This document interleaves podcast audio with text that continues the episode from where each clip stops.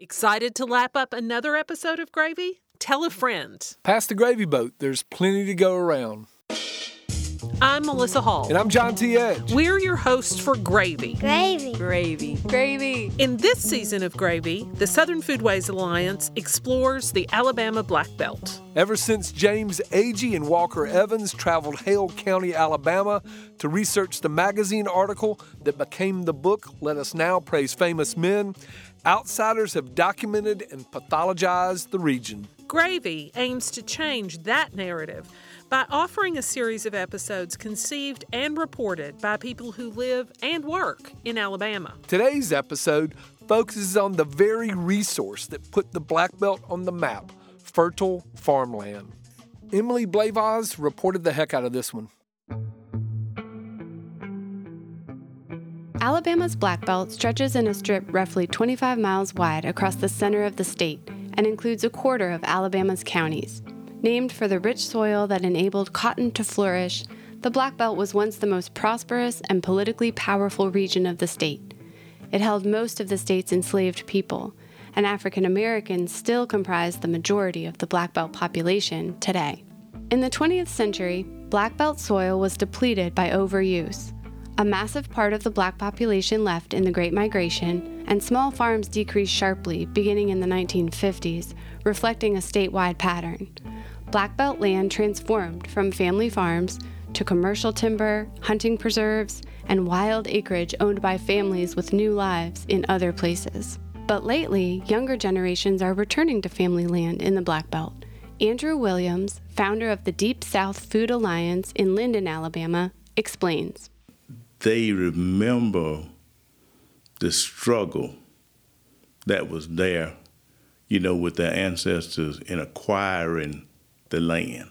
So today, people are more conscious of this land that granddaddy or great granddaddy and them acquired, you know, and left to us.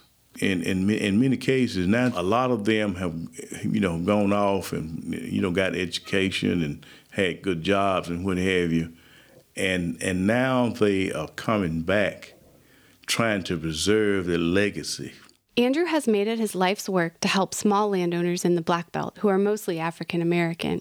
He has watched older generations leave, shunning agricultural life and the trauma of slavery and sharecropping it represents. And he has seen younger generations return, exploring farming as a source of healing, renewal, and stewardship. He begins with his own story. I'm from Marengo County, Alabama, and that's in the midst of the western part of the Alabama Black Belt. Uh, I was born uh, in the Black Belt. Was, matter of fact, I was born across the road from where I live now. Uh, I was brought into the world by a midwife. Andrew's childhood was shaped by a neighborhood school teacher, Ms. Salome Bennett. Uh, she, I went home with her, and she cleaned me up, got me some new clothes, and my first meal at her house, it was a moon pie and a new grape soda in the bottle. You, you had to take a little little tool and you know take the top off the off the soda. And so I hit that moon pie a couple times and, and took a couple swigs out, out of that new grape soda. Uh, hey, I have arrived. so so so, but she taught me she taught me about giving back. Ms. Bennett often helped local families with groceries and other needs. She knew the power of, of education, she knew the power of hope. On this foundation, Andrew built a career at the Natural Resources Conservation Service, an agency within the USDA, where he strived to help underserved landowners. This was no easy feat because the system was designed to capture progress in big pieces. For that reason, large landowners who were more often white tended to receive assistance before small landowners who were more often black. Andrew pushed for changes to better serve small landowners, and even when his superiors were dismissive, I didn't lose hope. I kept putting that on the table. And uh, they did allow me, as a part of my work, is to venture out and see what was what else was out there uh, in terms of, of, of programs and practices that would fit these smaller scale folks. And I would take that back to the management table and say, you know, we need to consider some of these practices in our program.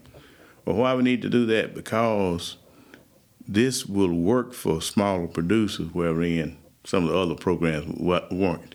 So it was it was about the system, and it was about petitioning the system to evolve so you could serve better. In 2009, Andrew retired from the NRCS and founded the Deep South Food Alliance to help small landowners in the Black Belt, which he insists must be done on a case by case basis and always begins with hearing the story of the land. Sometimes you can carry your smart self out there on the land and start telling the land and the landowner what you need to do based on research I've done and based on what I've learned uh, when I was in Colorado and all that. If you go with your own ideas and your own concept, there's a very good possibility that you will miss the target. We use the approach is, okay, let's hear the story first. Let's see what the story is. You know, what's on your mind about this land. And then what it is that, that you want, want to do. And based on that story, then we walk the land and the land began to speak back to us based on the story. And if you can make that connection, that spiritual connection, then you're ready to help them Andrew describes what he discovers while walking and listening. If you go out and they say, well, all of these fields used to be cornfields, and that means the soil type on this field is a certain type. It's good drainage, you know, because they they was farming it. You know, if if if it's down in the lowland, uh, you know, that was used for something else. So you, the land is speaking to you. Then there's certain uh, vegetation that grow on up on up upland land. That's certain vegetation that grow on wetland land. Uh, you know, used to be a spring right here. Uh, used to be a shade tree here or, or whatever. So, so you have to be astute enough to process that information because that's good information. That's historical information.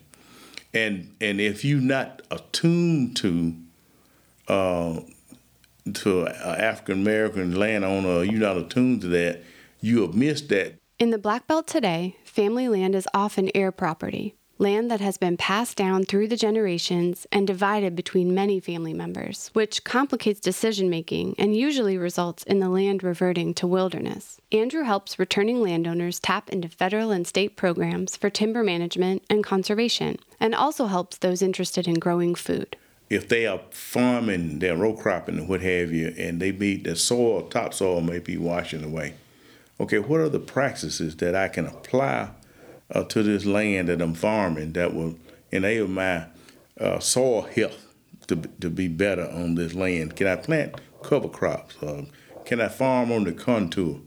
You know, can I put more organic uh, back into the soil? And one of the things that they were saying is, produce uh, farmer was saying, we need a place uh, where we that can serve as a clearinghouse or aggregation center where we could bring products and sell them. So Andrew and his staff set up such a center, but volume proved a challenge. They had to source produce from far outside the Black Belt to meet local demand. And and then the other thing is that we started we, we was hearing a lot of hype, I called it, about farm to school and growing locally and and all of that.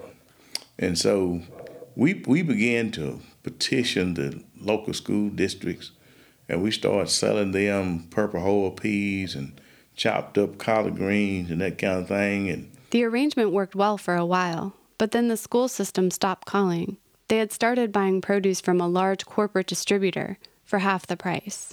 So those are some of the obstacles that's that's that's real out here. And, and what killed me more than anything it's all about hype. You know, you hear stuff and, you know, people want to do this and do that. And then when you go out and do it, it's a whole different story. It make you want to holler. So we asked, how do you get past the hype and design something that enables small landowners to make a living off their land? We should be able to communicate with each other that if we bought locally, that would make an impact. But I'm I'm afraid that when we meet on Sunday morning, we don't talk about economic development. We talk about going over yonder where you wear the golden slippers. And, and, and I'm not I'm not down on that because I attend church regularly. As a matter of fact, I'm a deacon on the board, whatever. So, we, but we got to begin to think about what it is that we have in our hand. And uh, the, the, the, the major impact can be done by people. Everybody that meets on Sunday morning, everybody that meets at the club on Saturday night, everybody got to be on the same page.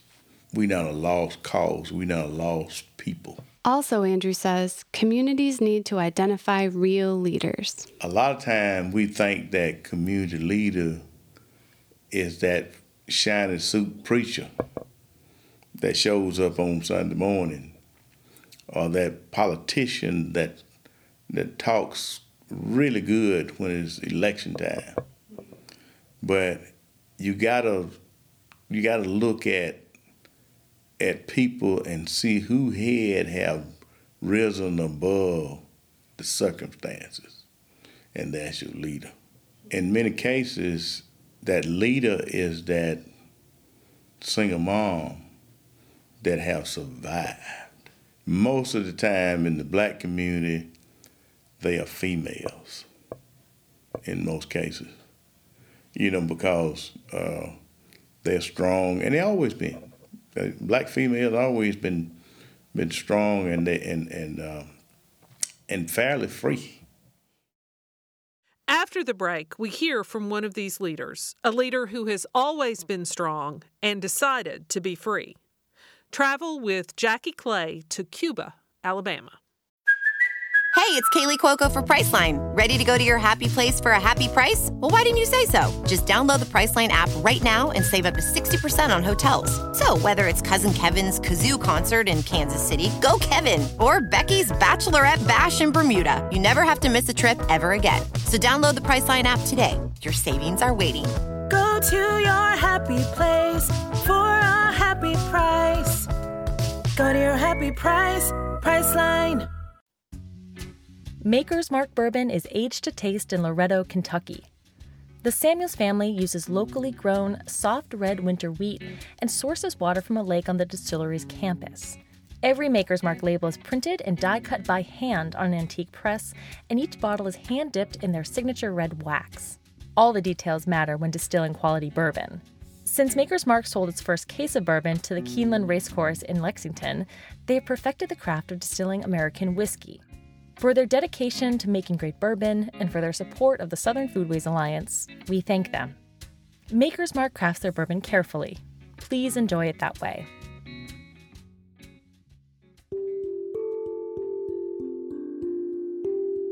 Yawah Awolowo, a vegan chef, runs Mahala Farm on her family's land in the Black Belt. Greetings. Uh, I am Yawah Awolowo uh, from Cuba, Alabama. I was born here. I'm a mother of nine, and I have 30 grandchildren and one great grandchild. My mother is still alive. She is 97 years old. She also was raised on this land, and um, she have beautiful stories that sometimes she can tell um, in um, funny stories. Yawah and her siblings were raised mostly by their great aunt Mahala, while their mother worked in Knoxville, Tennessee, and sent money home to Alabama. Yawah describes the farm, typical of a family farm in the Black Belt in the 1950s and 60s. We had corn, cotton, orchards, cows, hogs, chickens, mule, and horses. So we were what you call self sustaining. We drew our water from the well. We had a spring and we had creeks where we watered the animals. We had our own cow, so we milk, had our own milk, made buttermilk and our butter. Uh, we made um, our own molasses, And we also used the molasses as sweetener. Every once in a while, my uncle used to rob honey from the bees in the wild and bring back honeycombs, so that was exciting. And we didn't have to buy wine or liquor. He made liquor, and my aunt made wine from china berries, muscadines, corn. I didn't have to ask for food because there was always plums, berries, nuts, something you could eat without asking if you was hungry. You got it. We had so much food around us um, that we would eat the heart out of the watermelon. That's the middle, and we throw the rest to the chickens. and that's something. Yawah eventually joined her mother in Knoxville, but returned to her family land with her husband, Obafemi, and their children in the 1980s when the city life felt constrictive. Yawah and Obafemi raised six of their nine children on the farm and off the grid, teaching them self sufficiency and educating them at home. I guess you would call me a radical. I was just. I'm not in. I'm not being in the box no more. I, I just got out of the box. I don't want to be in the box. I got outside of the box, crushed the box, set the box on fire. and I said, "We're free, children. You're you're free." So they would be so far. Sometime we wouldn't know where they was, but they would come back with different kind of nuts and berries and flowers and say, "Look, what we found me. Look, look, look, look, Mama, look." It was really rewarding um, watching them grow and having confidence in themselves or who they was as you know little people on the earth growing up that way. If the lights don't come back on for two or three weeks you know what to do. Um, if you happen to be a place um, that you can identify that that is a pecan tree this is a pear tree that's a peach tree. The plant identification that where you can um, actually forage food. Yawah returned to Tennessee and eventually ran a vegan catering business. But the family land in Alabama kept calling her, or actually, her Aunt Mahala kept appearing in her dreams. My aunt kept coming to me, you know, like, I need you to do what you say you're going to do. Hmm. And it, it was so real, you know. She appeared in these visions like I'm seeing you all that made me sit up and be like, okay, I guess I need to get to Alabama. So Yawah did come back, and she found comfort and care from her family, community, and the land. It's like this. It's like somebody's rocking you and holding you. That's how I feel when I'm here. Even when I'm not doing nothing, I know that I'm doing something because I'm. I feel like I'm here and I'm honoring. Uh, it comes a time in your life you you have to sit still sometimes. Like Andrew Williams, Yawah believes that to thrive on the land, you have to listen to it. You got to be in harmony um, with the earth because every place you plow up and you put a seed there, it don't mean that it's gonna grow like that. One one time I was plowing out there and I was planting all these seeds and they didn't come up. I said, "Oh, these seeds ain't no good," so I just tossed them. And where I tossed them, they came up. I had beautiful watermelon patch this summer, but I got my biggest watermelon where I tossed the seed hmm. when I was eating it. And that's why I kind of am right now, just allowing the earth to show me this will do good here, this will do good there. Like them flowers coming up right there, I had them in a box that I was gonna plant. I never got around to it. Then the blocks, the box disintegrated. So I'm gonna leave that plant there because that's where it done decided. And I feel like if I take it up, it might not grow back where I decide that it needs to grow. Yawah shares this message in the classes she teaches, encouraging folks to listen to the land, work in concert with it, and honor what it produces, letting the natural flavors of vegetables and the healing properties of herbs shine through. Everybody's so used to putting salt on their food that if you don't taste the salt, you say the food not good. You have no idea how that piece of broccoli tastes. You have no idea how, um, you know, potatoes taste. I baked them sweet potatoes. I ain't put no sugar, no brown sugar, no. no I said, eat the potato. So they was like, hmm, this potato, pretty good. I took rosemary because rosemary is a herb, especially for us as women, that when you're feeling anxious, you can just bruise it mm. and smell it, and it'll just calm you down. Take peppermint, the same thing. Buy you some fresh peppermint, make you some tea, snip the mint itself, chew it, drink the tea, or take orange peels, boil it in a pot, and mm-hmm. it, I said it'll calm down your old house. Someday, Yawah hopes to transform her land into a teaching farm and healing center. One of the things I do want to uh, be able to manifest on the land is a healing center. Like uh, when people like yourself and you know like yourself and Jackie, you constantly working, working, working. Just come and put your feet in some red clay mm-hmm. and just sit there. you know, and be. Andrew Williams and Yawah Awolowo propose a model for the Black Belt's next era, one that centers the land and women leaders, one that requires listening, honoring, and rest, a future in which Black land ownership, cooperation, and care are again currency. Gravy was reported and produced by Jackie Clay and Emily Blejwas. Ms. Clay is the curator and executive director at the Coleman Center for the Arts in Sumter County, Alabama. Ms. Blejwas is the executive director of the Alabama Folklife Association. Gravy was mixed and edited by Matt Whitson, a video editor and audio engineer at Alabama Public Television. Special thanks goes to Katie David Tynes and Adam Johnston. We thank Wendell Patrick for Gravy's theme music, Jazar for our donor music. Managing editor for Gravy and all other SFA media is Sarah Camp Milam, and she's sitting right next to me. Mary Beth Lasseter serves as our publisher. She's at the beach. Visit us at southernfoodways.org to watch films, read your way through our event bibliographies, or listen to this podcast. And while you're there, become a member or make a donation. Your dollars fund our work and help us make more gravy. I'm John T. Edge. And I'm Melissa Hall. Thanks for letting us pour some gravy in your ear.